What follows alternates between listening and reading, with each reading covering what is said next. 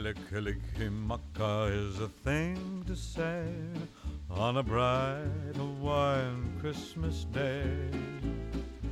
That's the island greeting that we send to you from the land where palm trees sway. Here we know that Christmas will be green and bright, the sun to shine by day and all the stars at night. Mele Kalikimaka is a wise way to say Merry Christmas to you. Mele Kalikimaka is the thing to say on a bright Hawaiian Christmas day. That's the island greeting that we send to you from the land where palm trees sway. Merry Christmas, everyone. Welcome to the OFD podcast. I am your host, Joshua Voles, and with me tonight are two of my uh, fellow OFDers, Jude Seymour and Brendan McElinden. Guys, Merry Christmas. Merry Christmas. Merry Christmas. Yeah, well, let's get in that, uh, that that holiday spirit, y'all. I mean, we are recording this uh, Friday night, December twentieth. Uh, you will probably be listening to this closer to Christmas Eve. Uh, so this is our special Christmas present to all of y'all. And uh, Christmas season means uh, means something special for everyone. And something that's really special to Notre Dame fans is, of course, that fantastic 2008 Hawaii Bowl victory. I love this game. I love this game so much. I love every. I know I love everything about it. it is The streak you know, breaker. the Hawaii Bowl. yeah, the Hawaii Bowl is kind of a. Well, I'm just going to go ahead and say it. The Hawaii Bowl is a trash bowl, and uh, but this was this was pure magic all all the way through. So Jude, the, we uh, just to let everybody in, we we sat we sat around for about two and a half hours uh, the day before uh, trying to do this, and uh, nothing panned out for us. Uh, so this is our second go around. That's how much we think of you. Um, hopefully you think of us, and please rate and review, uh, especially over there in Apple Podcasts. That really helps us out. Uh, gets that podcast out to people. People can find us. You can look. There's a lot of good reviews about uh, the disdain for me, and that's all right. I like to hear that. I mean, I don't like to hear that, but I, I want to hear the uh, the true and positive feedback. That's fantastic. So if you can do that, that'd be great. So Jude, why don't you give us a little bit of background? I mean, this was 11 years ago now, right? So I mean, some of our listeners may have been, you know, still in grade school um, while this game was going on. I, Uh, I so- mean, Plaxico Burress had just shot himself in the leg. So, Oh I my God! The current signing class of Notre Dame is only seven years old when this game is being played, right? Six years old in some cases. Yeah, yeah. It it it feels like. I mean, it really does feel just like yesterday. I watched this game. Leather recliner that I love that I no longer have with a bunch of uh, freshly made homemade uh, apple pie booze. Uh, it was completely sauced by the second quarter. How I remember everything about this, I don't know. I, but I, I watched the the the game all the way through, and uh, it, it, was just magic. It was pure magic. yeah. So uh, I want to try my best to take you guys back to 2008. Um, it's it's kind of funny to think about where we are versus where we were then. Um, Notre Dame was trying to avoid its second consecutive losing se- losing season, which by I mean the disastrous 2007 season, which we're all well aware of. But they came into this game six and six, and obviously, if they had lost, it would be six and seven. And just to put that into context of of Notre Dame, its entire history, back to back losing seasons, had only happened. Uh, this would have been the third time, and I, what was it, 112 seasons by this point. So, um, you know, obviously, uh, the stakes were pretty high, and the narrative around this game coming in was about the fact that Notre Dame had not won a bowl game. I'm not talking about a New Year's Six game or a New Year's Day game or a major bowl game, but Any not game, any any they bowl. won any bowl game since January of 1994, the Cotton Bowl, Texas against Texas A&M. That So includes losses in like in the Orange Bowl, in um, Gator uh, in Bowl. the Fiesta Bowl a couple times. Yeah. Gator Bowl. Uh, not the Micron PC. What was the one? The other one to Oregon State. That was. Um, The- was that the one in '99? The It was the Bowl, yeah. Insight Bowl. Insight Bowl. Thank you. Yes. Yeah. Yeah, I, I keep wanting to say Micron PC, which is actually the uh, the, the um, Camping World Bowl. uh, was with the Micro Bowl, but yeah, the Insight Bowl that was definitely one. That was one with uh, when Kent Baer got his uh, one game uh, of head coaching in.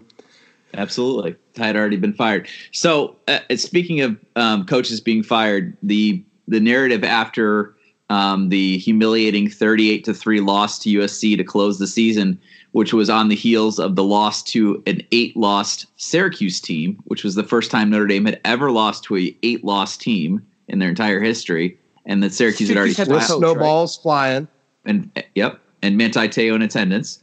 Um, the the narrative was uh, is is um, Chuck Weis, Charlie Weis at 28 and 21 going to keep his job. If this if this record wasn't good enough for Tyrone Willingham, why is it good enough for Charlie Weis? And obviously the the mitigating factor of you just signed him to a huge contract extension in 2005 notwithstanding, right? After a loss. Yep. Uh, Jack Swarbrick was in his first year, and he had decided um, between the, the time of the USC game and the time of this Hawaii Bowl that uh, Weis said would be extended. He didn't give him a definitive timeline, but at the, at the very least, he would start the 2009 season together.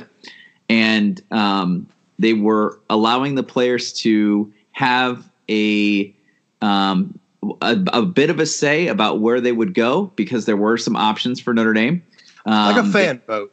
Like a fan vote. like a fan vote, exactly right. Um, so there was four options. There was Detroit for the Motor City Bowl, uh, which ended up being uh, FAU CMU that year. Um, there was the Texas Bowl where they would have played Rice, which was in Houston. Um, there was the Independence Bowl against Louisiana Tech, and then obviously Hawaii versus Hawaii. So um, the the players overwhelmingly chose Hawaii. No huge surprise there. Um, but the administration also liked Hawaii because uh, it was going to be it was a game that was going to be broadcast on ESPN and that had a wider uh, audience than the Texas Bowl, for example, which was going to be on NFL the NFL Network. And uh, obviously, Charlie Weis liked uh, Hawaii because he was in the midst of trying to uh, convince Manti Te'o to uh, to sign with with Notre Dame, which he which he would eventually do the following February. So it was kind of a win win win for all all parties involved. Um, it was also a win for the Hawaii Bowl. Um, they paid out seven hundred fifty thousand dollars to each each team, um, and in return, they got the highest attendance, much higher attendance than they'd had the previous year uh, when they had hosted Boise State and East Carolina. So about forty five thousand people came to this game, which, funny enough, was more than the number of people that came to see Notre Dame play in the regular season against Boston College on the road. So um, with that kind of uh, with that kind of background, um, I think that's kind of where uh, the 2008 season. I, again, Notre Dame was uh, favored by two and a half points coming into this game, or one and a half b- based on the odds maker you were looking at. Um, but they were sliding. They'd started the season four and one, but had finished two and five. And I mentioned that the losses to Syracuse and USC. Um, so there wasn't a lot of A brutal USC game. Where were you when Notre Dame got their first first down in that football game? Do you remember where you were? Passed Uh, out. I, I, I was I li- I was getting ready to to to pop a bowl of popcorn to start like the fourth quarter, and uh, Yeah, I, no, I, I was, was already passed out. I wasn't uh, drinking in 2008, but I probably was seriously considering it that night. That was um, that was not not the best effort. And and and Jimmy Clausen, uh, as great a game that he that he has here that we're just about to watch, um, he was just he was awful his last uh, five or so games. Uh, Yeah, the yeah. the touchdown interception ratio, I believe, was two to seven, if I recall correctly. So uh, it just was it was going sideways. And yeah, Floyd got quick nicked, before- Floyd got nicked up, and then the whole thing just kind of went Yeah, sideways. and just real quick before we before we move forward too about that with Clausen, like look, Charlie Weis, this was a and people that watched this team remembered this was a terrible defensive team, and the team was pretty much put on Jimmy Clausen's shoulders, uh, or or a combination of Jimmy and Jimmy and Kyle and Golden and and Floyd. Uh, so, you know, if when things weren't clicking a little bit and there you know, defense keeps coughing up yards and points. Uh, they put themselves they put themselves in some a lot of bad positions. So, so yeah, uh, th- th- there was a lot of uh, extra extra oomph on those guys, and you know, Jimmy Clausen, you know, he's still only a sophomore in 2008. Yeah, I mean, before we get started, too, uh, the hottest take you'll hear going into this game is I I think that you can say almost with absolute certainty that if the players decided to go to any other bowl or the administration decided to go any other bowl, Notre Dame does not play in the 2012 national title game.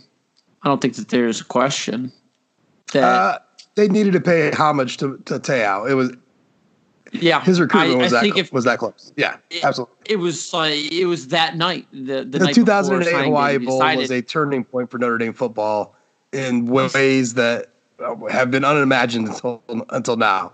You're absolutely correct, Brendan.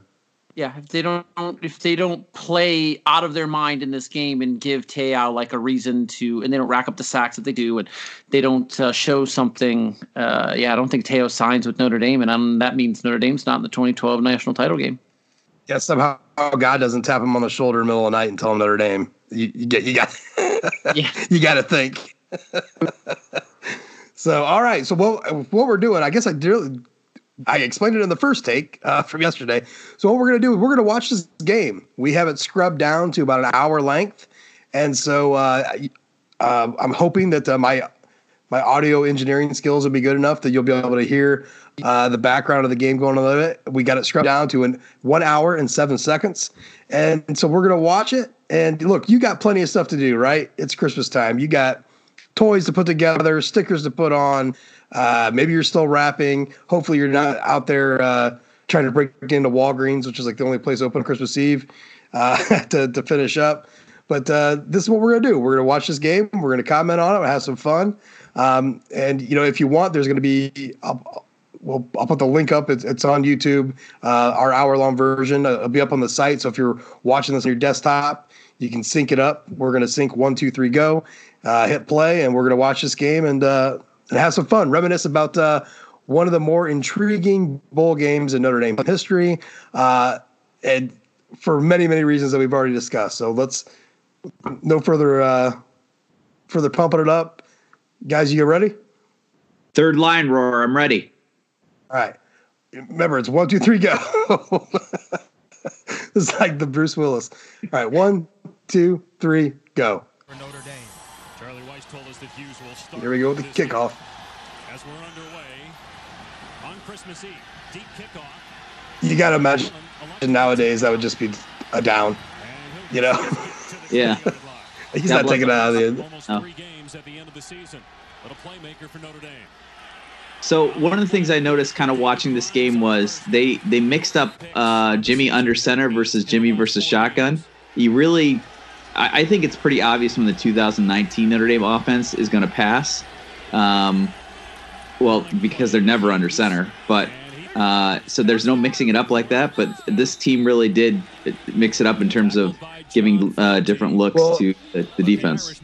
And we still had, I mean, they used Hughes uh, as an up back, um, fullback here and there too, but uh, they still had, uh, I believe they still had Asaph Schwapp uh, in 2008, didn't they? So I mean, you're still using a full back, and Weis is a pro guy. There's a catch that, from Floyd. I think that's the lone appearance by Floyd in this game. No, he's he played. No, he said that. He, he said that the other day. You see him later. Yeah, he's a, he's definitely uh, definitely in them later this half for sure. In fact, he drops one of the four incompletions that. Uh, now this is something right here. This screen yeah. right there. That's the that's one of the things I miss a lot from the Weis days is the ability to run a screen and they did it a lot in this game. Yeah, and fact, a lot of a lot of different types of screens.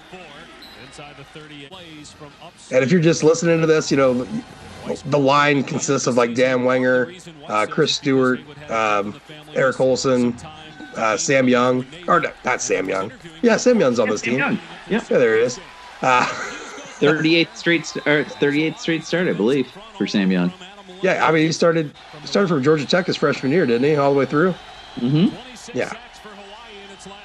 Underrated in his career in Notre Dame because of the seasons that he had to go through. But Yeah, so it couldn't have been 38 games, but maybe it was. Let's see. but uh, Mike Turkovich is out, out there too. That's a All that's a so name this is to know tough. This is this. Tate has it in his hands, right? This is the first incompletion of the four. Tate has it in his hands. I'm not sure if this cut shows it, um, but he just really can't. He can't keep it in bounds. That's the tough part. So they got a punt. Yeah, that's a little. You know, I remember watching this too, thinking, all right, now we're punting away. I mean, there was there, like I said, this was a, a two point spread kind of game.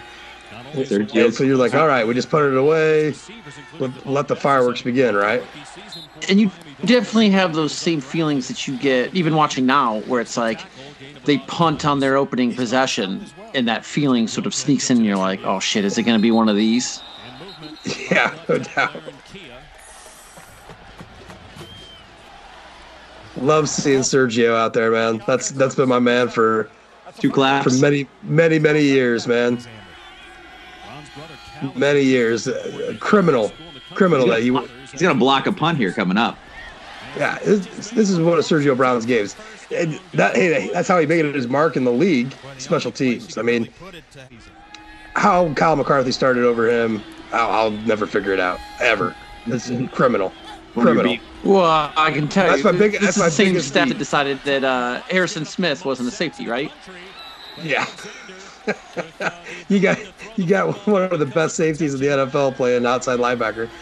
Yeah I mean, you you'll see see him in this game time, but- playing outside linebacker right Yeah. Did he end, did he end up playing safety in 2009 in, in Charlie's last year? yeah he ended up playing safety in Yes. 2009 i think In two this was his last season as a uh, as a linebacker and you see him in this game And well, this I, maybe it was more so. Yeah, it was a lot this year.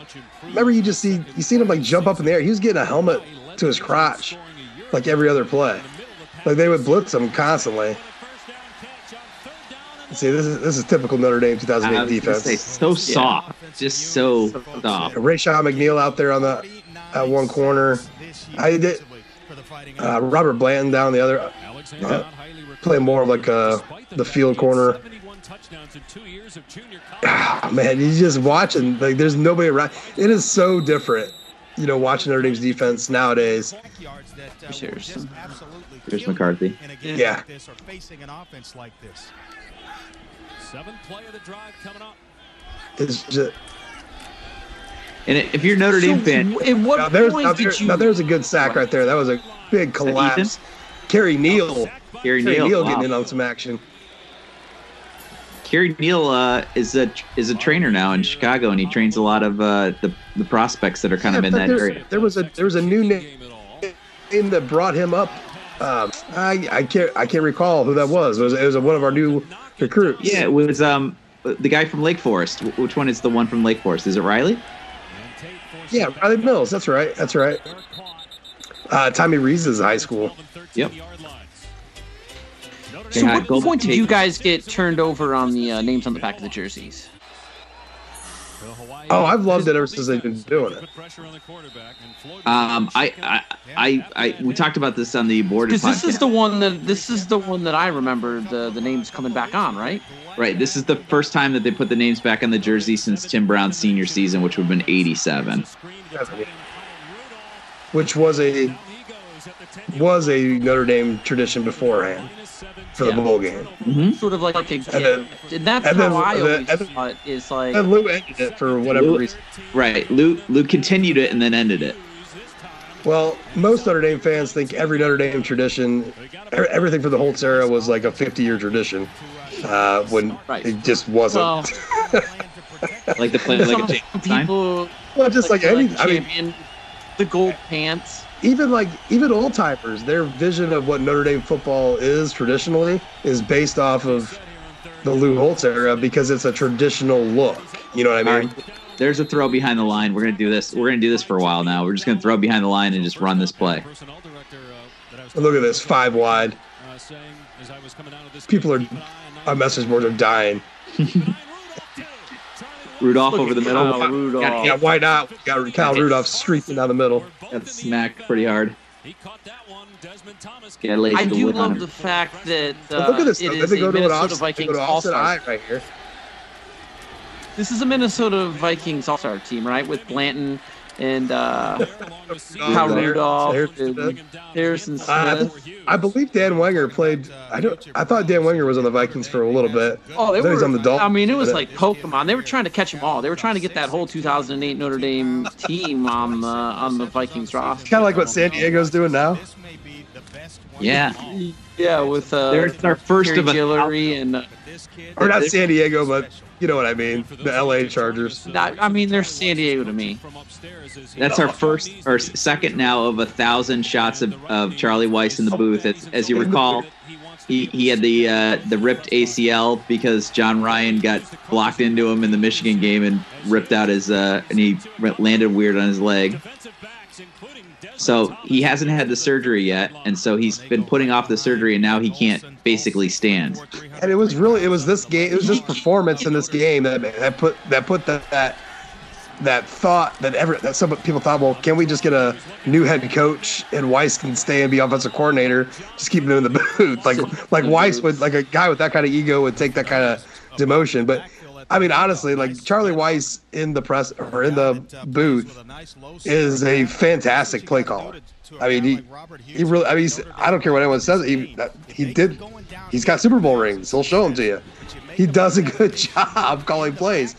That was a good spot for him. He's not a head football coach, but that put the Well, he that put went the to Florida and fizzled out, right? Didn't he? He ended up down in Florida. Uh, Well- whose staff would have been? It would have been. Um, was it There Mac Muschamp. McElwain's staff or Muschamp's staff? I, I thought he was there with Muschamp Yeah, yeah, it was Muschamp it was before Mac because uh, Uh, what's great. What's well, oh, God, God, what would you missed that. pay to have that on on the roster? Oh, I don't think we could say that. I think we might be breaking NCAA rules. I mean, I would in a heartbeat. People accuse me of being a bad And I mean, man. did you see the earlier run from uh, Robert Hughes? Yeah. The, That's the what- type of running Robert Hughes would do would so the, the the line that we have now that just the the quick cuts north south would just he'd eat. Robert Robert Hughes makes me really mad about uh, one of Notre Dame's actual recruiting misses. It was someone they passed on this this year, but uh, uh, Tyreek Murphy, who from New York, ended up going to Purdue. Notre Dame took a pass on. He was he was your bigger back. I, I still think they should have used a scholarship. Uh, there was one to use that could have got him there. And look at he needs a power back. Look, Look at that at guy. Swap, swap on the lead block there. Love it. Just clapping off them pads. Yeah. God, he was and um, Yeah, yeah. for all- I mean, we can for we all could, the, we uh, could do a whole thing about the final drive against USC with Robert Hughes in 2009 or 2010, just Ten. putting the team on his back. He was great. But you know, And for all the it's- talk from this game, it's, it's about Jimmy Clausen's performance because it was amazing. But you know, there you go. Your first drive, nine plays, 87 yards, and ended up with a uh, Robert Hughes touchdown. well, it's the second And, drive. and, Hughes, and Hughes was, yeah, sorry, second drive. But Hughes was uh, was highlighted quite a bit, you know, in this game. Well, and he caught a screen too, because the screen Yeah. pass went to Hughes. I mean, Yeah, I would say he was he's highlighted quite a bit in there's a game. signature. Yeah. Notre Dame kicking off after the touchdown. I just uh, I just Oh. yearn for the days when when uh, kick returns because this was before the they pushed the kickoff forward and before they put it out to the 25. So kick returns were a viable thing in 2000 in the world of 2008. It, Jude, I, I don't know about you, but I, I love seeing the WAC logo on this field. I've Those, been like, yearning for. I, I, I have a special yearning to go back to like mid '90s football. There we go. Ethan Johnson, right? Oof. yeah, that's the kind of thing where Manti's watching this game up in the stands and he's getting excited seeing the, the linebackers make some plays in the backfield. Notre Dame really struggled in that game. Nearly Now some people are gonna think we're crazy. I mean, but that you know we're all giddy about this Hawaii That's Bowl, but right? what what what you said, Brendan, was so on point. Was that this was such a turning point for the future? No, it's Uh, and even even if you don't like what the future is, if you're a funny duddy, look at that. There's Sergio blocking. Yeah. Now he's also going to get himself a 15-yard unsportsmanlike conduct because he's basically taunting. Oh, I love it, love it. I don't care. Sign, sign me up for that. Yeah, I'll take it every time. I don't care. Flag down though. Look at him. Oh, look at him. He's flying, man. He's just flying up there. Full spread. And that's one of those 15 Brown. yarders. It's it's early in the game. The stakes aren't really involved, and just the side the sideline was going nuts. Right back to that it offset offset eye with Jimmy under center.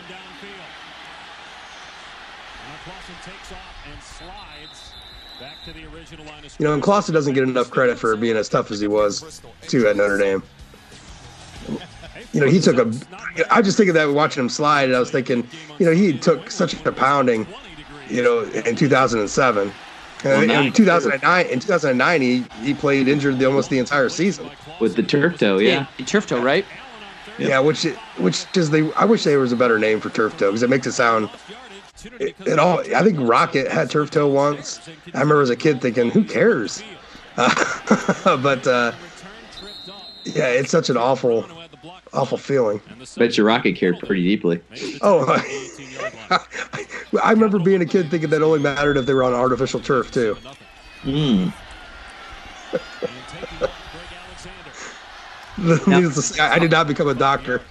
Hawaii came into this game giving up 49 sacks, which w- would have been an NCAA record. Um, the year before. Yeah, but Notre Dame had more the year before, 58. I, I had to leave this in the stream. Uh, Charlie and his crutches. White, looking looking young. That Kansas job really aged him. What's Harrison Smith on that uh, shoestring tackle to keep a big play before that too? I mean, you see Harrison Smith all over the field. They play a lot of nickel, and can I see they got 'cause they got Sergio and McCarthy out there at the same time. Nice tip of the line There there. he is making a play. Harrison Smith making a play. He's all over the field in this game. He's an all-time bowl performer. I mean, he had a great 2010 Sun Bowl against Miami too. He had three Oh, yeah. interceptions game? Yeah. Yeah, yeah, it was two or it was three, right? I think it was three, yeah. Yeah, yeah. Whatever. He, he played a huge role in that uh, that gorgeous. That's another one of the the great bowl wins in a trash game. It was Miami fun- it was fun showing up well, basically. Miami, Miami's just showing up in snowsuits. Yeah, looking like uh, Randy from Christmas Story. I can't I believe this guy is still on the. My God. Uh, how about Brian Kelly getting a pair of uh, cowboy boots and and uh, putting? Did you ever remember the leg up picture that? Uh, Oh yeah, putting them up. Oh, I, That oh, I was posted this quite a bit. yeah, and the sombrero. And don't, don't ever forget the sombrero. Yep, Gets this one away. El Churro. Tate fields it at the 38. Spins out Go, God. Look, look at him go. It's so gross watching It's like the watching energy Tate play. Play. Again, good You- And the thing is, is he's no different in the NFL. He was showboating last weekend, doing the same stuff that he does now. His, his running then, it's style is just so unique. I mean, I the way he plays football is Yeah, just like a it's unique. like a jitterbug. Yeah, that's Look at exactly right. Armando. Armando. Ay, ay, ay. well, remember, Golden was a running back in, in high school. ESPN of all the recruiting rankings was the only one that thought he thought he was really worth something. Gets about six or seven yards. Another But he, pass. wa- he had a, Last time was when Drew Bledsoe. What about the fact that yes, Charlie Weis is calling plays, but I love seeing this eye formation. well, that's the interaction you get. You can come still talk to a guy on the sideline. Another pass that's a, behind. that's a, that's the white staple right there. If some of Yeah. have questions, And that's just all hustle to get out there from uh, our boy Golden. Yeah. that play call. It's kind of one of those wink, wink type uh, answers from him. I get the feeling that uh, Charlie Weis will be back on the sideline and uh, calling plays for Notre Dame next season. I really hated it, Andre. We were talking on this game. Just an FYI. Okay, so that one hits Grimes in the hands. So that's the It's incompletion number two. incompletion number two. It really is a Malik Zaire Texas-like performance, which is Oh. absolute perfection. Golden. He's just so much fun. I mean, anybody who look, the 2009 season was not fun for a lot of reasons, but Golden Tate made it a lot of fun, especially when they were basically using him Look in at the wild. Look at that. Look at David that. Grimes. one-handed David too, Grimes, right? One-handed. Yeah. Underrated.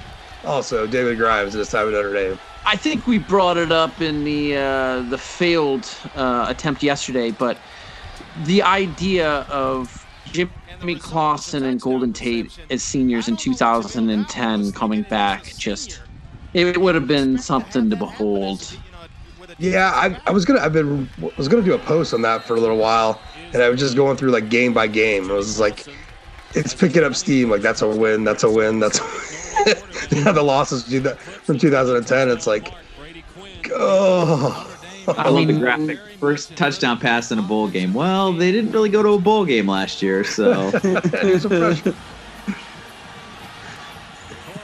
God, there's That's one of those sort of trash. shade. Well, the, the funny thing is because at because of this game, Jimmy Clausen is tied for second for most career touchdown passes thrown by a Notre Dame player uh, in a bowl game in in in, in, a, in a career bowl games. Like some guys got three shots at it, he got one. Well, we haven't been very good at scoring lately in bowl games. Alexander in trouble again and did well to get positive yardage. Yeah, this this Hawaii offense isn't doing much, but this is No, actually this is the year after Colt Brennan, right? Colt Brennan left uh, uh, the year Yes. before. they were twelve and two the year prior. All that stuff up Yeah. Got housed by Georgia in the Sugar Bowl. The screen pass to But- right at the blitz and Who was that? Was that Darius Fleming crawling to get that that shoestring there? Yeah. down and then a penalty flag comes in late. Yeah, I think Late in this game. maybe. It's been pretty chippy. They got into it with Cincinnati. Chippy. Notre Dame's chippy with Hawaii. Now Hawaii gets pretty bold in their bowl games. There was once a fight in a Hawaii bowl between Hawaii and Houston, and Vili, the mascot, got involved. It was a bench clearing brawl It's excellent. Ugh, that's, right in front of my right in front of my boy. that's Sergio. No, t- no two claps for that one. A No. No, no. catches with his He needs more game experience. They held him back all them years. Return for a touchdown. They had a safety as well Ridiculous. in that fourth quarter before losing. Alexander gonna take off. He's got room to run. Could you imagine being at this game? And he doesn't dare. Oh, Christmas. would have been an absolute blast. it was two o'clock in the afternoon. It was seventy nine degrees. I mean, it, it must have been so much fun. Perfectly sunny. Uh, Notre Dame, for the most part, just rolls over them. I mean, I was having Oh, a look at- blast. Uh, Defense is just so terrible. And attack. there is talent on that field too. It's just this that's ridiculous. So, as a Notre Dame fan, suffering through a six and six season when Hawaii scores here, you've got to be thinking. Yeah, you, uh, you were still stressed out right here with eight twelve left in the half, yeah, and it's about to be 14-7. You were still stressing. Yeah. Because Hawaii gets the ball back in the, to begin with in the second half. Yeah, that, I remember the stress factor here. It's like, ugh. Just got to hold on, boys. I remember just thinking that. I watched this at was- on the kick return for Notre Dame. I watched this at my in laws' house, and they didn't have ESPN, so I had to find like a pirate stream and then like Also the most uh, hook up my computer with like a wire to their their television and like so that I could watch it on a bigger screen. So I probably watched it the same potato quality we're currently watching it now. yeah, the 240p. 28-yard line. He'll come up a couple of yards shy. There's Grimes. First down. Beautiful throw again, That was a catch. You have, he's you, have to, you have to wonder why no one has made, um, or, or no company like an NBC or ESPN hasn't made available just all of these games exist somewhere. Yeah, in- and they've got in and they have studio rights. quality, to right? I've, I've talked to people at Notre Dame about this, about how I would gladly pay a monthly, you know, thing for just you make the games since what it was '92 where they took over the contract, make all the Yeah. NBC games available uh, to stream at any time. I mean, it's just like you know, some of them look, some of them were you know, Look brought, at that. Oh God, Gold Tate. Golden I- just yeah, running they got- under like a center fielder. Like the just say running right past hey it, dude. kid running under yeah, say hey kid running under a fly that ball. is a 38 y- air yards, 69 total yards. Nice. Olsen, look, look like shirtless guy in the crowd. Love it. Sure. His wife wearing a towel, essentially. I mean, that was Tate just ran right past that cat, like no effort. Which was a I mean, which is a Tate trademark, anyways, right? Like it looked so effortless at times, and his hands were just so incredibly strong. It must have been such a blast for Jimmy to just say, "I'm going to throw it," and he's to a spot, and he's going to run underneath it. You And know? That's how You know, that's people- how Deshaun probably felt playing with Will Fuller, right? Just pick a spot and throw. people blow me shit for years because, you know, if we had a Notre Dame draft, number one player I'd pick is Will and remains Jimmy Clausen. Nobody threw that ball. No, there was no better pure passer than at Notre Dame than Jimmy Clausen. He was on some crap teams for lots of reasons that didn't involve him. I mean, can you imagine having Dayne Crist or, uh, I mean, I mean, even Tommy Skipping- Rees's on these teams where he had skipping no help. I, uh, I don't know. Nobody threw a deep ball better than Jimmy, and he had great. You know, with Tate there, that was a perfect person to throw the deep ball to. So we can't let that Aflac trivia question go in unanswered. What oh was no, that? I left bet- I left in there Yeah. uh, the, the answer. Who was the Who was the last Notre Dame quarterback to win a bowl game? Now remember, it's 2008. So, Josh, you know, Oh, yeah, it was uh, Kevin McDougal. Kevin McDougal, sure. I mean, that's burned into everybody's brains. I mean, And after that's- so many. And, and that's the thing is in, in 2000, if you were a fan of Notre Dame in 2008, I mean, there, this stands to reason that was a pretty easy Aflac trivia question. Today, it might be a little bit harder, but Yeah, who was the last Notre Dame quarterback to throw uh, a touchdown pass in a bowl game?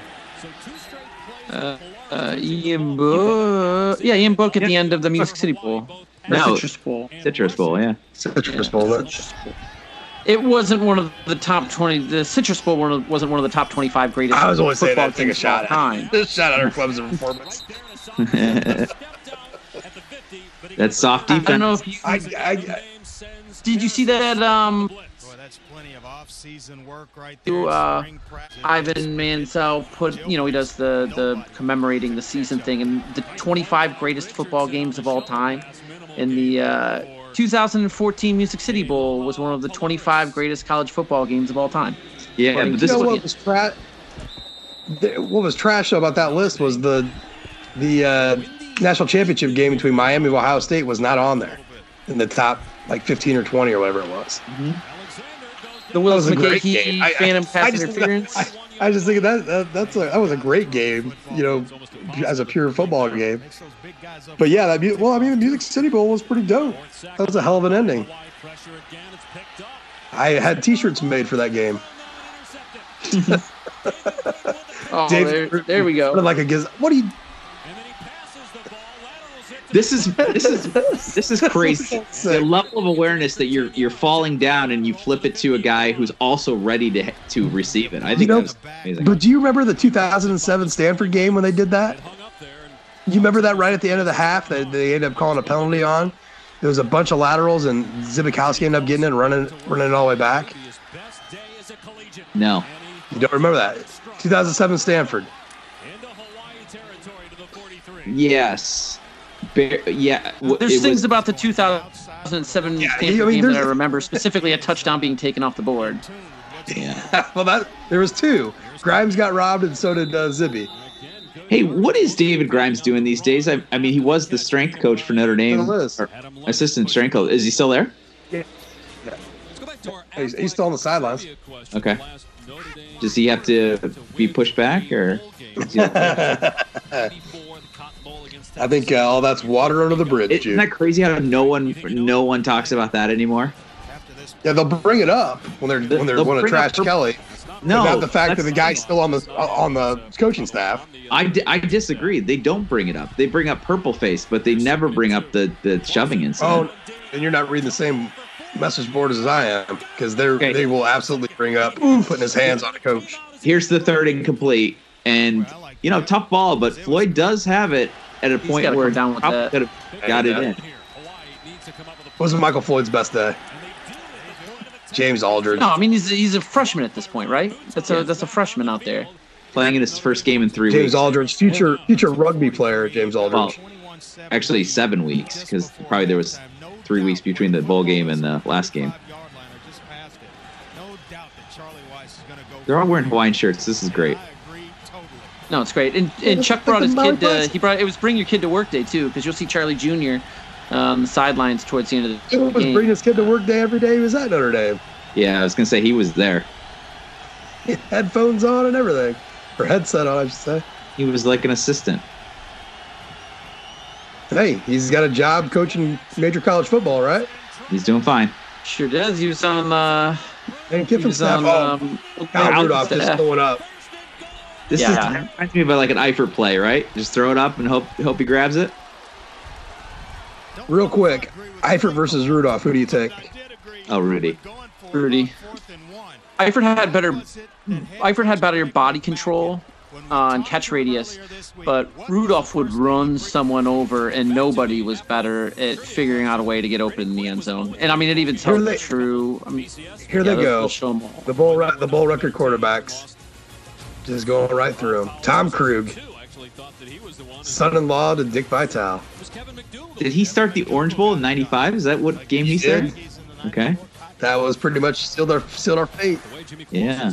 against Florida State in '95. Who who was hurt? Uh, that was uh, what was Powlus in '95? Was it Powlus in '95? Yeah, It was 94, 95, 96. '97. Yeah. And just to go back, uh, yeah, I'll be the uh, the different. Uh, I'll take Eifert. Fort Wayne represent, by the way. Do I Like- You like the mu- the mullet and the uh, shitty tasting beer? Fantastic tasting beer. I think it's what you meant to Shots fired. Oh, yeah. Oh, look at that. So That looks is familiar. Now this now this series, this series of events that happens here so is pretty weird. incredible. Yeah. You know, Notre Dame gets out of the five there. It's first and goal. now this is another Oh. backward play. You drop you drop for a loss on that sweep. Allen on a sweep. Yeah. Is he gonna throw? It looked like he was gonna throw there for a He second. thought about it. So yeah. now you're sitting at He a third and goal too. on what? On the 14? Yeah. Yeah, third and goal of the 14. 18. Clock's dripping. Seven, six, five, balls in the air. It, oh, just a dime. Just Woo! And how does he get? How does he get? He's, he's double covered. There's two people there. The Hawaii coach has got like the 500 yard stare. and it's one second before the half. I mean, this is Yeah. this is this is this is the gu- this is the heartbreaker right here. I mean, if Andre you Ware, who's I like normally a- Kaliki a Notre Laka, go Irish. Andre Ware, who is normally a Notre Dame hater, could not help himself this game. He fell completely head over heels for Jimmy Clausen. J- I mean, look at this, just dropping it down. time to. Perfect. Yeah, I tried to scrub as many um, replays as I could out of this football game, but there was I, I just could not take it out of that one because Golden was just oof. well, the other thing is the review takes fifteen thousand minutes, so Yeah. I'm happy for that. You probably So saved now, yourself. so now we are we are rolling on the second half. Yeah. Yeah, it was a And it- fair catch. In, You know, Yeah. At this point, Notre Dame's Kick out of 28-7. I, I think we were all feeling pretty good about ourselves, right? I remember I remember Jordan or not Jordan, but uh, uh, Jesse Palmer at halftime of this game just going crazy about Notre Dame's offensive performance. Yeah, 300 I would pass like to yards. point out that they they eschew the rushing yards. Uh, by the way, I, I do like the fact that they sneakily go passing yards, total yards, uh, leaving out the, the rushing yards in this game being uh, not quite not quite the greatest at 27. Uh, they had a, quite a few. Uh, Hawaii Lost yards. the either. And that pass thrown in the dirt and it popped Oh, up into the air and What the hell was that? The shoe of the intended receiver. that guy just wants to quit. Yeah. it was almost caught. There were a lot of forlonged looks from that Hawaii quarterback uh, during the course of this Yeah, football he game. he was done, man. He was done at this point. Batted down by Neal on second down and 10. Ugh. And Sergio Brown in there as well on the quarterback, Greg Alexander. It- it- I Gary Neal? shipped with the uh, the Hawaii the Hawaii uh, offense. Pressure coming again. Alexander Good sack. You know what? We should have we should have asked Kerry Neal if he wanted to watch this game with us. It probably would have been a hoot. Notre Dame likes to have the names on the back of the jerseys. But I mean, the impact that the linebackers this this goes to my point with Manti. The impact that the linebackers had in this football game, Getting into Irish territory. just because I mean, in the backfield, it's uh, Oh, the no. linebackers. Ugh. David Grimes, a little loosey goosey with those hands. Try, trying to run before he had the ball. I can't, I can't quite remember what what was it. Tate was our primary punt returner though, wasn't he that year? Well, yeah. So here's the thing. This is the thing to, to note about the going forward. See if David Grimes returns another punt for the rest of this game.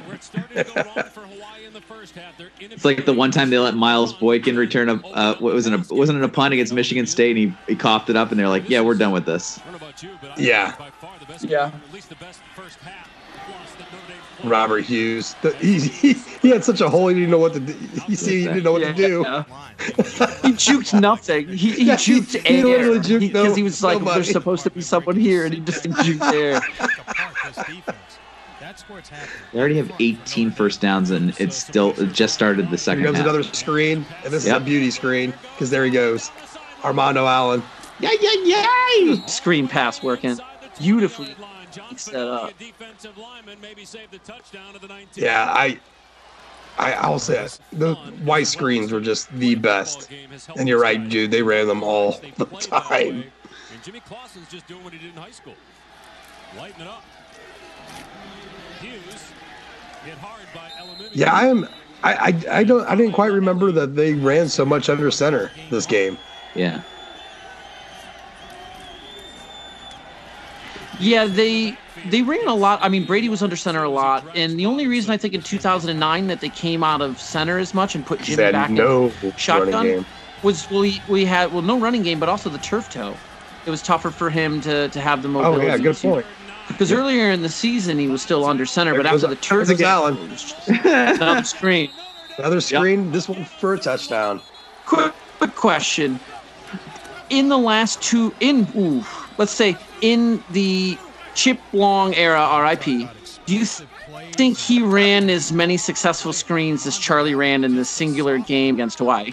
This one, Oh. and a good job by Jimmy Clausen buying Because this drive alone, there's been four, and they have not run four successful I was just thinking that that, that think seven they've year run old that was being held up by his dad or probably probably I, I don't think that's not that's not hyperbole, is it? I, I tell you what, Charlie I don't think so. I mean, right now. It's it's it's close enough where it can't or it's not. It may not be true, but I, it's close enough where it's not hyperbole. They, they just seem really 35-7. That might be the recipe. So they just panned to a shot of like a little kid being held up by his dad. He maybe looked like you know my son's age, maybe like six, seven years old or whatever. Like that kid's probably at Notre Dame now. On the Big East, Sergio Yeah. Brown takes another return man shot. Uh, if he's not, then I guarantee. Or at Arizona State because he couldn't get in. Backside. Brian Polian was at his house over the weekend. Just a four-man rush for Notre Dame. Because Brian Polian basically Hey, we- lived the we- entire early months of December in Hawaii, didn't he? Oh, penalty flag. Harrison Smith came in Harrison late. Smith dropping a knee. That, Harrison that Smith quarterback wants beating nothing Harrison to do with Smith. life. And we said it in the in the failed podcast, I think, um, might go against or maybe in our earlier discussions. But Offensive lineman coming in. I, I just wish Notre Dame would play in Hawaii once a year, regardless. You know, what Yeah, that's what 13th they- data point be damned. I just I love the Poly kids. There are a bunch of players over there in Hawaii. We've got a mini pipeline going already. I mean, things are already in the cooker. Uh, it's it just it's a nice thing to get over there to them. There's a respect thing. I mean, it's a big thing, right? Like like family respect, the whole Ohana thing, and to be over there, uh, I, I think you're absolutely right. This sealed the deal for Te'o. So And there's plenty of them over. There's plenty of good thing. players over there. Oh, Here's a curious thing. Oh, nice. What I would suggest is so Notre Dame wants to end the season every year in California, correct? That's why we play Stanford and that's why we play USC. All right. And I'm not yeah, saying we can't to- talk about to- that. I'll go off a rant. you can't change that. But so the Well, you rest can of change the- that. The rest of the country is have to be at the playing. end of the season. It could be Well, hold up, in. October. You could roll that in. Was what if Notre Dame were to still do that, but then in college football championship as a nightcap for the, the rest of the action while all of the conference championship games are over?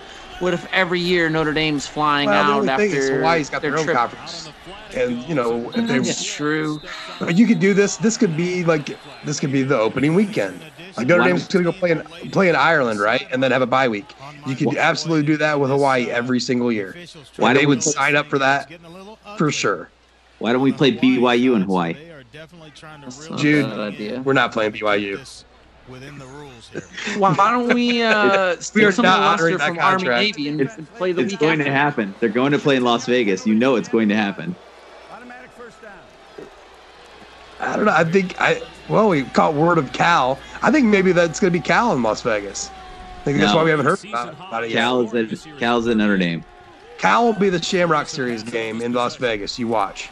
Okay. It, it's recorded there's gonna be one at the uh, the new I'm calling- I'm new calling- stadium putting in there. I disagree.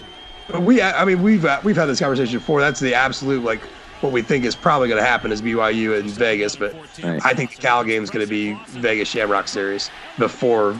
That's that's not a bad take because they'll play in Davis. Davis is making that new stadium out there for the, the Raiders are moving to Vegas, and they could put Notre Dame in that stadium, bring some some um, some people in the seats to it. You can have sort of that Tim Brown connection. They want to. right? they want to the- do it for sure. They want to do it for sure.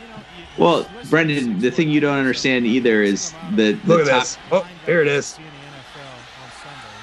Incredible. Absolutely incredible. It's just it's sucks to be a DB that day. men playing against infants in that game. I mean, it's just incredible what Golden Tate and Jimmy Clausen could do to somebody. Uh, top two religions in Las Vegas: Roman Catholics and LDS. money And Mormon. and Mormonism. Oh, It's not I was gonna say money. They don't like. They actually don't like the term Mormonism. I, I just got done listening to like a six-part series on uh, on Mormons for a podcast.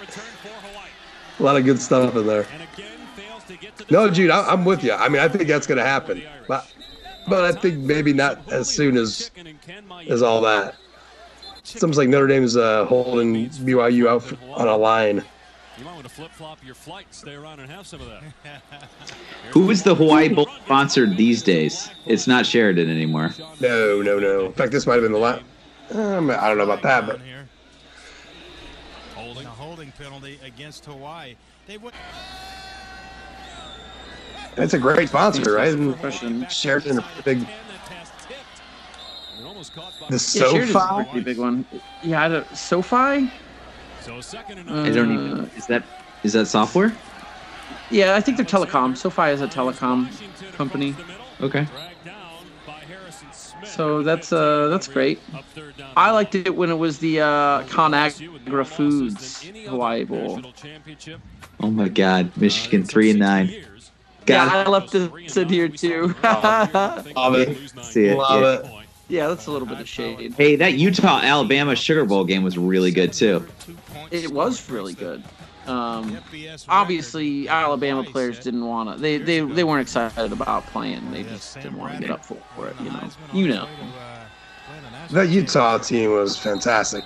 I I remember using right? uh, I used Utah and for all my uh, dynasty action in NCAA. We had a had a group of friends here in town that uh, you know you pass your memory card along. Like man, get your games in. and I and we all took you know kind of mid-major schools. Utah was mine. And then at some point, you guys got together to play each other in like championship games. Yep.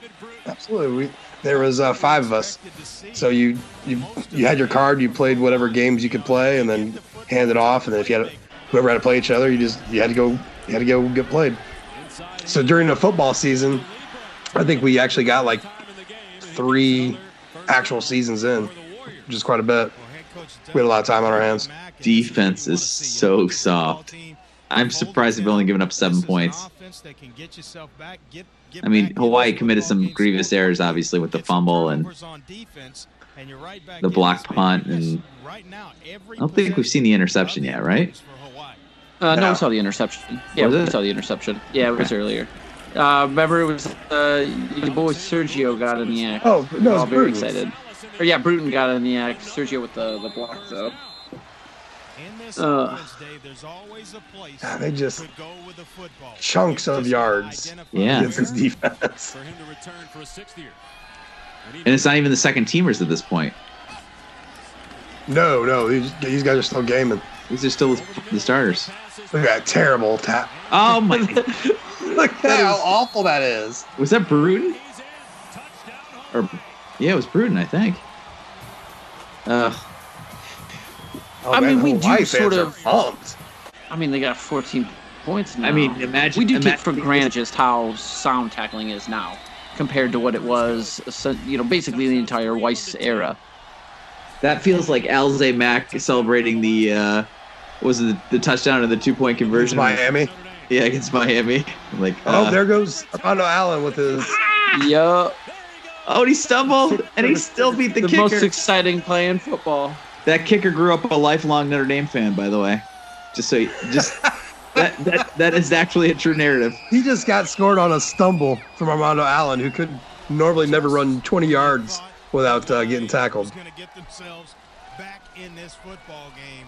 And for those that may not remember, Armando Allen was one of the fastest football players in the state of Florida. Uh, then, of course, uh, which is a story for many Notre Dame recruits, uh, got hurt uh, in high school and lost uh, a little bit more than a step.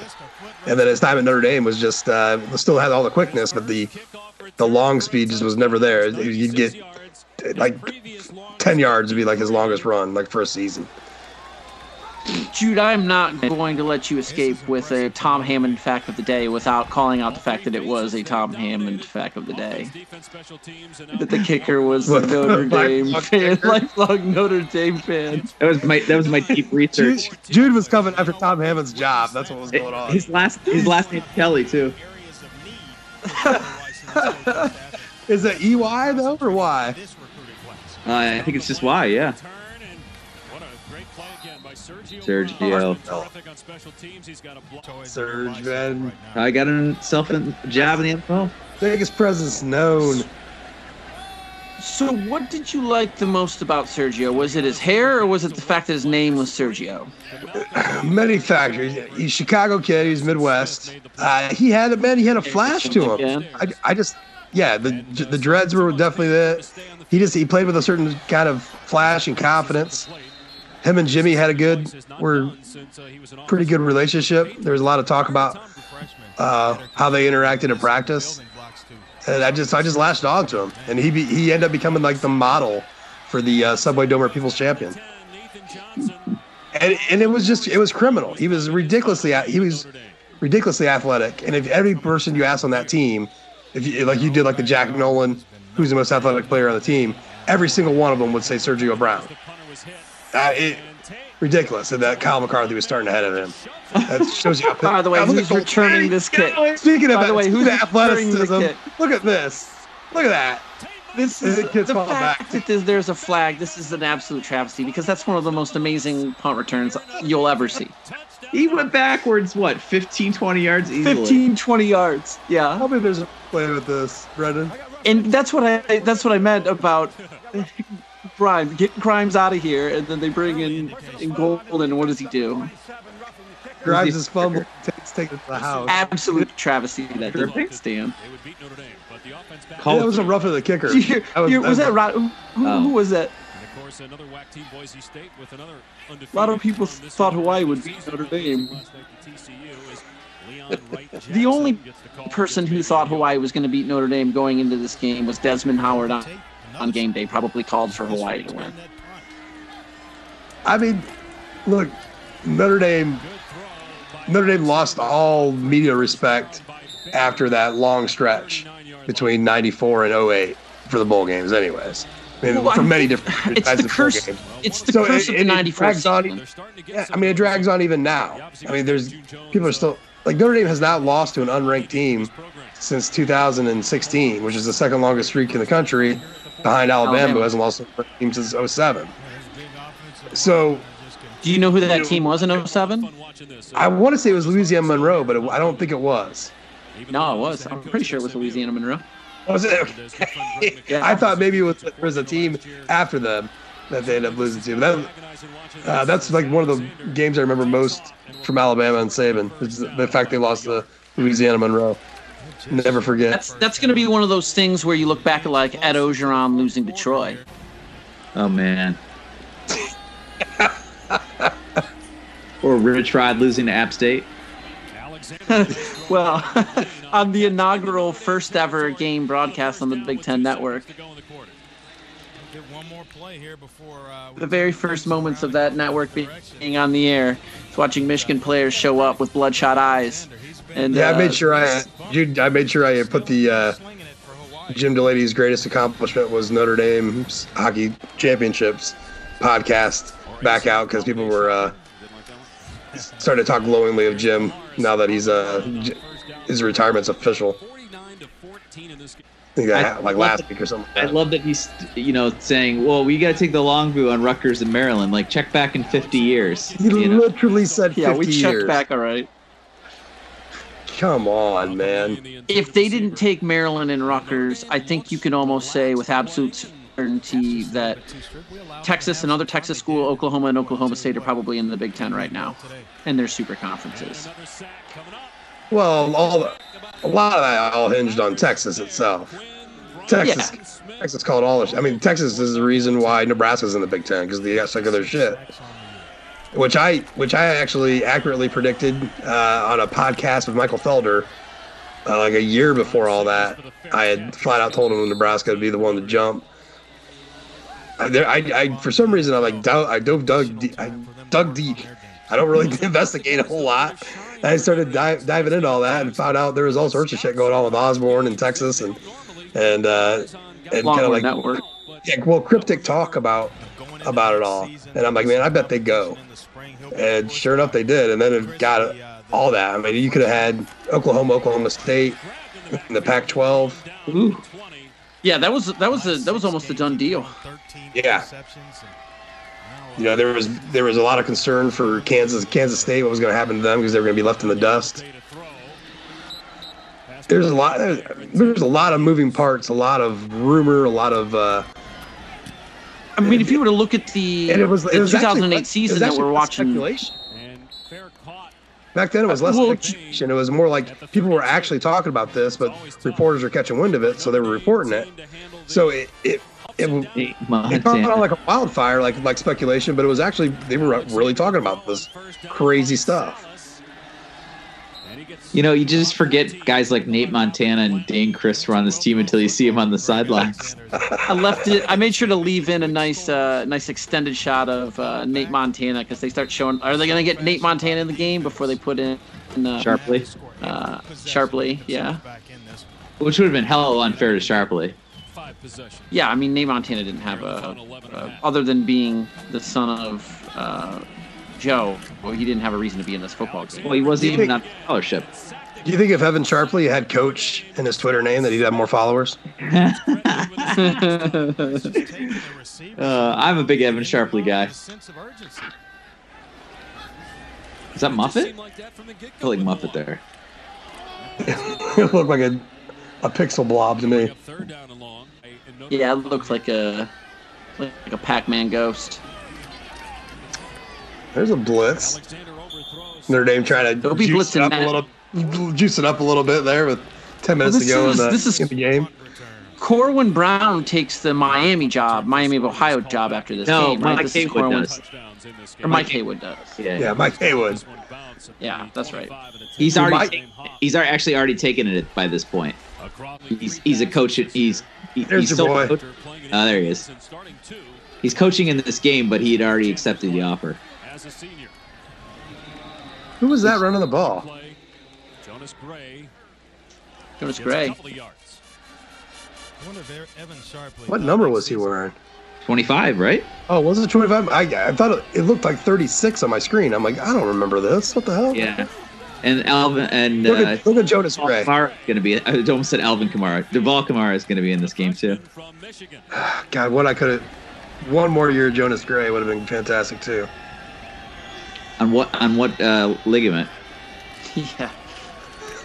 Gray again, and this I do. I do love the fact that with um, Kelly signing multiple five stars, air quotes, kind of uh, uh, this class, that Jonas or that uh, Jonas Gray and James Aldridge's names are sort of popping up as uh, Notre Dame five star signees because there haven't been a ton on offense. I don't believe Jonas was a five star. He was a high four at a country day high school in Detroit. I Aldridge. thought, I thought Jonas was might have been a five star. No. James Aldridge for sure was. Aldridge on a, was, yeah, at a Crown Point, Indiana. There. At Notre Dame, See, I can do it too. I can I can do the Tim Brando. Start pulling out the high schools, There the is. states. Why? Yeah. See, why didn't we get? J- I mean, you thought that. Well, why? Why didn't we pull uh, old Timmy B for this broadcast? That would have been a hit with the fans. Because Timmy wasn't working for ESPN at the time. I, we, we we aren't as cool as the Shamrock. Long time. He, he was having come from behind victory. They did an, uh, Matt Fortuna did an or, oral history about a great game of Tom Brady's collegiate career. Did he? Uh, how? Be sure to tune in on that one. Go to Minnesota instead of Virginia. I um, I'm already waiting with bated breath for his uh, Father um Minnesota bowl game breakdown. Notre Dame always And not to go too into the weeds on all that, but I, I'm kind of shocked that uh, Pete and Matt have uh, to go to your dad's kind of uh, clapped back quite a bit on the. They on had a those lot calls. of clapback in that um, Yeah, in that like- last uh, like- pod. Maybe, maybe just realize that uh, your, your maid readers didn't really care for it and move on. They clapped back pretty hard on a lot of that. Oh, through the air, five by acknowledging the fact that Timmy wasn't a, a popular guest. Yeah, they kept like joking, like, "Well, what about Reggie?" I mean, they were like really like, for Greg Salas. like you know, blowing people's shit for saying that. That was ridiculous. I just I thought that was interesting. Uh, it's funny. I didn't. I didn't take it that way. I just felt like I, I felt like they were like, look, the deed is done, so we can just have a laugh about it. You know. Yeah, yeah, I didn't take it that way. I took it more as like, you dumb fans. From the state of California. Twenty-two of twenty-six. Maybe finally, after all the talk Nearly a perfect game, and most of it's. Uh, yeah, most I mean, it's you only had one sheets. really. You only had one real incompletion, right? No, the wide receivers had their hands on all four balls, I believe. On all four? Yeah. Okay, I, th- I thought there was one that was a little iffy. And one was a touchdown. Should have been a touchdown. The Floyd one was like a basically a jump ball. So, but he did. Maybe that's what I was thinking. Maybe that was the one. It kind of The water slides and all that during the year. No, he's coming. man. Already on his What way down for this game. The what incredible fun this game was. and had his coordinators talk to So them that's- and just imagine there's st- there's still there's still a defensive breakdown to come. Fireworks are going off here in Honolulu So this this set records Notre Dame records for completion percentage, minimum ten attempts, passing yards 401, touchdown passes five, pass reception yards 177 for Golden Tate. Uh, also got him over a thousand yards for the season, which was only the sixth 1,000 yards receiving season in Notre Dame history. Touchdown receptions, Golden Tate three. Total offensive yards 395, Jimmy Clausen. There, Points there was a Duval Kamara sighting. Points 18, Golden Tate tied with a bunch of others. Touchdowns, Golden Tate three, t- tied with a bunch of others. Uh, Brandon Walker set the record for extra points in a bowl game, I guess I'm dancing. and the longest kickoff return Armando Allen went 96. It was actually the first kickoff kickoff return for a touchdown since. Having an outstanding season. The completion. Oh, I, I, Zbikowski? He is. Uh, he is What's that? a magic- Zbikowski? oh, no, he never did kicks. you were at the No, just punts. Yeah. So as Gray is hitting in the backfield. is Sam Gray. Vontez Duff against Navy in 2002. Mm, one of my one of my all times. You're the leader in doing that. It's kind I of love Vontez. Love seeing him up on campus on game day. year where you start See him there every once in a while. A lot about the April NFL draft because uh, scouts and personnel directors and GMs I'm re- as the uh, ball really just enjoying what, seeing the burst. Jonas Great, God, full season now to evaluate Jimmy had 15 passing yards per attempt in this game. What, uh, the That's he had a, sick. couple of bombs. A couple of bombs. Those two bombs to Golden certainly helped those numbers, and the one to, to Rudolph. punt coverage by Notre Dame. I love that. I love that special teams work. Those guys, those guys play the league for years. This, yeah, th- I said this. This team was filled with great uh, special teams guys for the NFL. Yeah, there's Haywood. Also, just a, just another shot of uh, Asaph Schwapp. Rest in peace. Uh, passed away way before his time there. Bruton uh, is a is. Hey, there's Charlie Jr. Charlie Jr. sighting. Clausen's best days Getting high Washington, fives from old Jimmy. Uh, Charlie Weis probably been under fire more Um, Bruton's working on his doctorate now, right? Is that the deal? Oh, I don't know, but that I wouldn't be surprised. Yeah, he's um. Uh, I want to say a therapist or um. Uh, He was a teacher in Colorado. I, I remember that. Like, uh, I think he's working with the with the E- uh, with the Eagles with the Broncos still. Okay. Yeah, I remember he was like teaching, like while he was playing, or the, some of that, felt like with a school, he was doing something. Not not just not just like regular volunteer work either, like actual teaching, like maybe like like a substitute or something like that. Yeah, he's a, I- he's wor- he's working on his doctor of physical therapy at the Colorado University School of Medicine. Yeah, he's uh he's hashtag Ohio down there in Miamisburg. Ah, Advancing Brando, I'm coming for you, buddy. Finds Greg Salas. Bruton had to retire from the NFL because he got hit in the head too many times. It's life of a special teamer. That's why Yeah. Don Beebe had uh, three extra shells on his head. A winning season. Ethan Johnson had a short career in the NFL too. I think that he had he had issues like that too, if I recall correctly. Where was uh, where was Ethan Johnson at? In the, He went to Kansas NFL? City, if I recall correctly. was the head coach. Okay, okay. I keep I kept thinking Seattle, but that's actually uh, Ethan Johnson's from Portland, Oregon. So Oh, I, I, I want to make this point because I made it on the uh, the uh, abandoned podcast, but at one point, not in, during this game, but before this game, ESPN ran a crawl of all 89 teams that had won a postseason game since the last time Notre Dame had won its game in 1994. who does that? Did, did they do that to other teams? Do you think? No, There's no other. And like I get it. There's a you te- there's a team right now that's that's really struggling with their bowl games. That who is that? And for, Because there's one right now that hasn't won a, a bowl game, and is it Miami? catches and two touchdowns. He's a senior from I'm trying to think of the last. Miami There's hasn't a- won a bowl game in a hot minute, right? There's a there's a team out there that's sniffing some some bad bowl stuff right now that they had they had just mentioned. I think during the Army Navy coverage. in 2007, but he had some off the field issues. Right on cue, Andre. Oh, there's the throw. Right in front of them. Touchdown to Washington. But they won't do that to any other team. yeah, that one, that that No, not, not the 89 teams 25 ticker tape.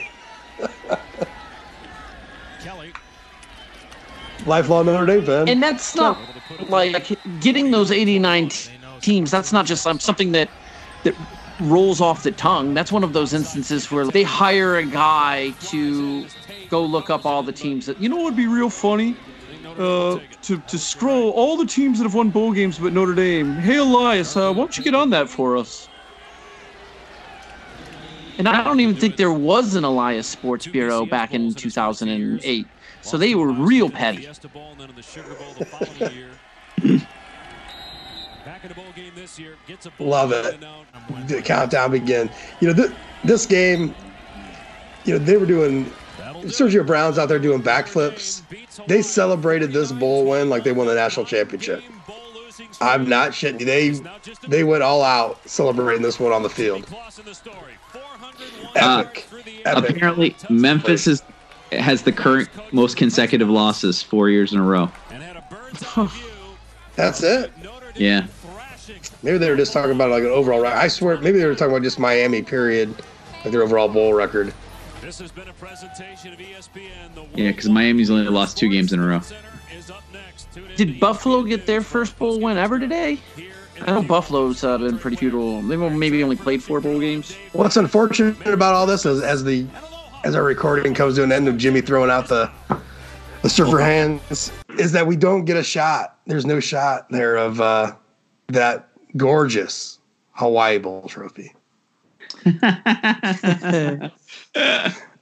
No, you know, no shots of them hoisting it up. Funny I mean, story. where, where were they that- going? It was Christmas Eve. They didn't have enough time to stick around for a for a trophy presentation. Who knows where that Hawaii trophy is anyway, huh? Uh, I, I I couldn't tell you where it is today, but I could tell you where it was in 2013 when I encountered it a mere five years later. uh, in the FIM offices, hanging out uh, above an abandoned television, uh, if I recall correctly. This is how Uh, they lost the damn Shillelagh Trophy, Jude. Basically, yeah, the The story that was, Northwestern one, yeah. the story that was told to me was like, uh, you know, that year I guess they they had discovered like basically a storage area, a bunch of old Weis shit, and they found the Hawaii Bowl trophy in there, and they're like, ah, let's grab that. Was the was it in a big warehouse with uh with huge crates in the Ark of the Covenant? I mean, like, uh, the mind reels, right? Like was was the uh were the uh the Hawaiian shirts in there too? Uh, you know. You know, I I would bet I would bet that that trophy is is being displayed now though. Brian Kelly makes a huge and and this is one of the things I like about Kelly makes a big point about hardware. You know what I mean? Like even I, I would bet that that's up there now. Like Okay. he's making sure that because a trophy's a trophy. It's a kid about, coming in as a recruit, right? Like the the wonderful people on this podcast buy a Knights of Columbus steak sandwich for the first person who can show us visual proof of where the Hawaii Bowl trophy is currently located. I, I will do that. I will do that. Tweet at us at one foot down. Yeah, those aren't talked about enough on this podcast. Are those steak sandwiches. Shout out to the K of C. It's the real deal. Yeah, fantastic. And they got a good raffle going. You go over there, and I mean, usually, uh, usually it's for tickets. It's a good. It's a good. It's a win-win because those sandwiches are money. People get lost in the Nelsons up around uh, the Joyce, but uh, like K of C steak sandwich is something else. I think one reason why Kelly's so hype about trophies is when he was at Cincinnati. Cincinnati used to play for some dope trophies when he was there, like the keg of Oh, nails. the keg of nails, yeah. That's a. Uh, there was the. Uh, what's the one? Um, there was a pit one because I just read that athletic article about the oral history of uh, uh, Pike to uh, Oh, yeah, Bend. that, game was incre- That game was incredible. Oh, and And Kelly's Hines, Kelly coming up to Pike at halftime and, and telling uh, telling uh, Tony Pike uh, if you they're, they're if you lose this game or if you don't pick up your play, you're gonna have to explain to all your teammates why you didn't have a uh, why we didn't finish an undefeated season. And Pike was like, "That was the end of our halftime adjustments." I mean, it was that. It was that game that locked it up for me. Like, all right, let's get let's go get this guy. Yeah, that was it for me too. In the snow, that was. Uh, I, I think for a lot of Notre Dame fans, I mean, we his name was up in the was the, always mentioned, and but uh, really that game was like a prime game. I mean, he you had, was my head coach when I was at Central Michigan. I was that's at- right. Was you, had Dan, you had Dan LeFevour. I had Dan LeFevour, and I remember there was uh, in Kelly's. I think it was the second season. Boston College came to town on a Thursday night, and we were on ESPN two. It was uh, Boston. Co- it, it always sun at Kelly Short Stadium, and it was Boston College, Central Michigan.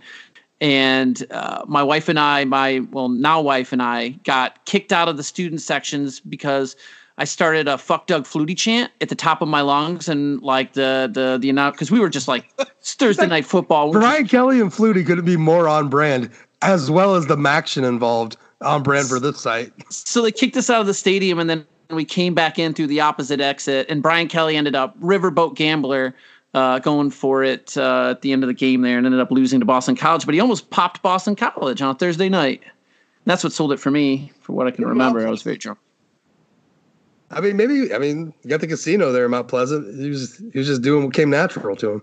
oh yeah When I soaring was eagles doing- right there. when I was doing my Hawaii Bowl um, research, I came across an article where Brian Kelly uh, was talked about, rumored in connection with the Tennessee job, and uh, and and then also sort of peripherally mentioned maybe as a replacement for Charlie Weis after the 2008 season. And he said something along the lines of like, "I'm very happy to be a Bearcat. Um, you know, never say never, but I can see myself being here for a long time, or something Yeah. like that." It's like left the very next year. so Well, I mean, they won the- they went to the Orange the quote that they kept year. playing back and forth was Herbstreit kept he kept saying it over and over again. Brian Kelly will crawl to South Bend for that job. I mean, I mean, I bet he said it at least a dozen times in that Yeah. last Was it month of the season.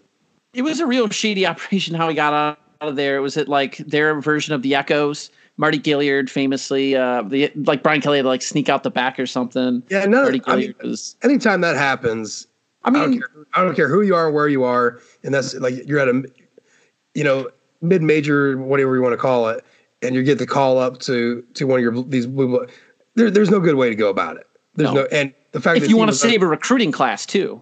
yeah, I mean, there's no good way to go about it. It's it's if there is one, I haven't seen one yet.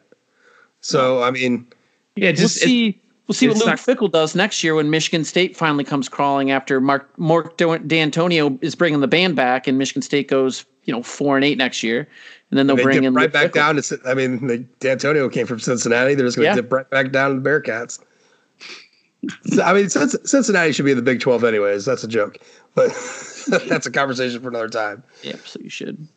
All right, So, guys. uh, we got we got any uh, anything else to add to this? I hope you guys enjoy this. Like, look, we re- we realize that it's a little different, a little strange, um, for us, anyways. Uh, but I hope uh, hope this all works out. and hope it was something enjoyable. Look, uh, it's Christmas time. Like I said, we all got stuff we're going on. I know as a dad, I a lot of years, and even now, the night before is just like there's a ton of stuff to do. so hopefully, maybe this podcast kept you you busy, kept you kept you happy. It was a great it was a great game. I I know we all have these high standards set for Notre Dame and national championships and all that stuff, but but you know once you get down in the pit like a 2007 three nine year, you know you have to crawl before you can walk and walk before you run. And this was one of those moments. This was a this was just a fun game to watch, and it was a bowl game that we we haven't won a bowl game. Uh, so, you know, I will always uh, look fondly at the Hawaii Bowl. And uh, man, dude, I don't know if I, I think I would have just would have grabbed that trophy and ran out of FIDM office. it's a pretty, Sure. it's a pretty heavy trophy. but, you know, I'll, I'll hoist that bad boy up. so, you guys got anything else to add on, on all this? I just want to say to everyone, uh, thank you so much for your support this year and for listening. Have a very Merry Christmas, a, a Happy New Year. If we don't talk to you before then, uh, we probably will, probably because we'll talk about the bowl game. Um, but uh, you know, hopefully we didn't talk over each other too much because I know that can get annoying. But uh, just yeah, have a. I have a thought we great- did pretty well. I just talked over you right now, but I, I had my finger on the mute. I, who who knows? I mean, I don't. It, look, we are not professional podcasters. Uh, we are doing this because there is an audience for whatever nonsense comes out of my mouth, and the knowledge that comes out of Jude's mouth, and the great entertainment that comes out of Brendan's mouth. Now, uh, it just it is what it is, and we but we do hear the the compliments and I appreciate them, and we do hear the the critiques, and we are we are trying to uh, to, to to rectify some of that. So. Uh, yeah, you're absolutely right, Jude. I would uh, I would like to add as we sort of in uh, memoriam of this Hawaii Bowl and uh, leading up to the next bowl game, the Camping World Bowl. Always be on team more bowls, never be on team less bowls. More football is always better than less football. And going into this game against Iowa State, I know that there is some hand wringing from certain subsections of the fan base. I've seen, we've all seen the passed around uh, Facebook posts and silly things on Twitter about how Notre Dame shouldn't accept the game. Just remember that the 2008 Hawaii Bowl against Hawaii, among the three of us here, might be some of the more joyful bowl experiences that we've had. And we got that out of the Hawaii Bowl. And who knows going into this Camping World Bowl, you know, 10 years from now, we might be doing a podcast on an introspective about how much fun we had, you know, watching the Champ Sports slash now Camping World Bowl slash Insight Bowl, whatever it was. Um, Micron so just PC Blockbuster Micron- Bowl. blockbuster bowl. So just keep that in mind when it comes to the bowl season and leading up to this game. We get to watch our football team that we love so much an additional time uh, the day after Christmas on the most holy of Canadian, Canadian holidays, Boxing Day. and this is something that we should treasure. No, it's on the 28th. Uh, two day, uh, a few days at two days after. Uh, Yeah, the most don't, holy don't get Chase Canadian Claypool after us. No, no, but yeah, I mean, just just keep that in mind uh, going into the to the game. That this could be great. For the- Brent, Brendan's uh, Brendan's thing there just sounded like uh, Bluto in, in Animal House. Like, did we give up when the uh, Germans bombed Pearl Harbor? Don't stop. Stop. Not a He's on a roll. roll. He's on a roll. Just No. we're just gonna go with it. so again, uh, th- thank you guys for everything. This running uh, one foot down is a uh, is a great pleasure to me. Um, but it's also a lot of work, and I have a lot of help, um, not just from these two fellows here, but you know, also you know like Pat Sullivan, uh, you know, Lisa Kelly, everybody, Lauren Dangle, Billy Gorman, you know, Leon Brad Wechter. Garcia. What's that? Brad Wechter Yeah. there's we got a large staff uh, and i get a lot of help from everybody and i really really enjoy what uh, what we do, and uh, hopefully you do too. So I, I'm hoping that we get another podcast in for the end of the year, but just in case, we're sneaking all this, uh, we're just sneaking all that good vibe in for you because hey, it's Christmas time, so go enjoy it with your families. Thanks for listening, and uh, go Irish.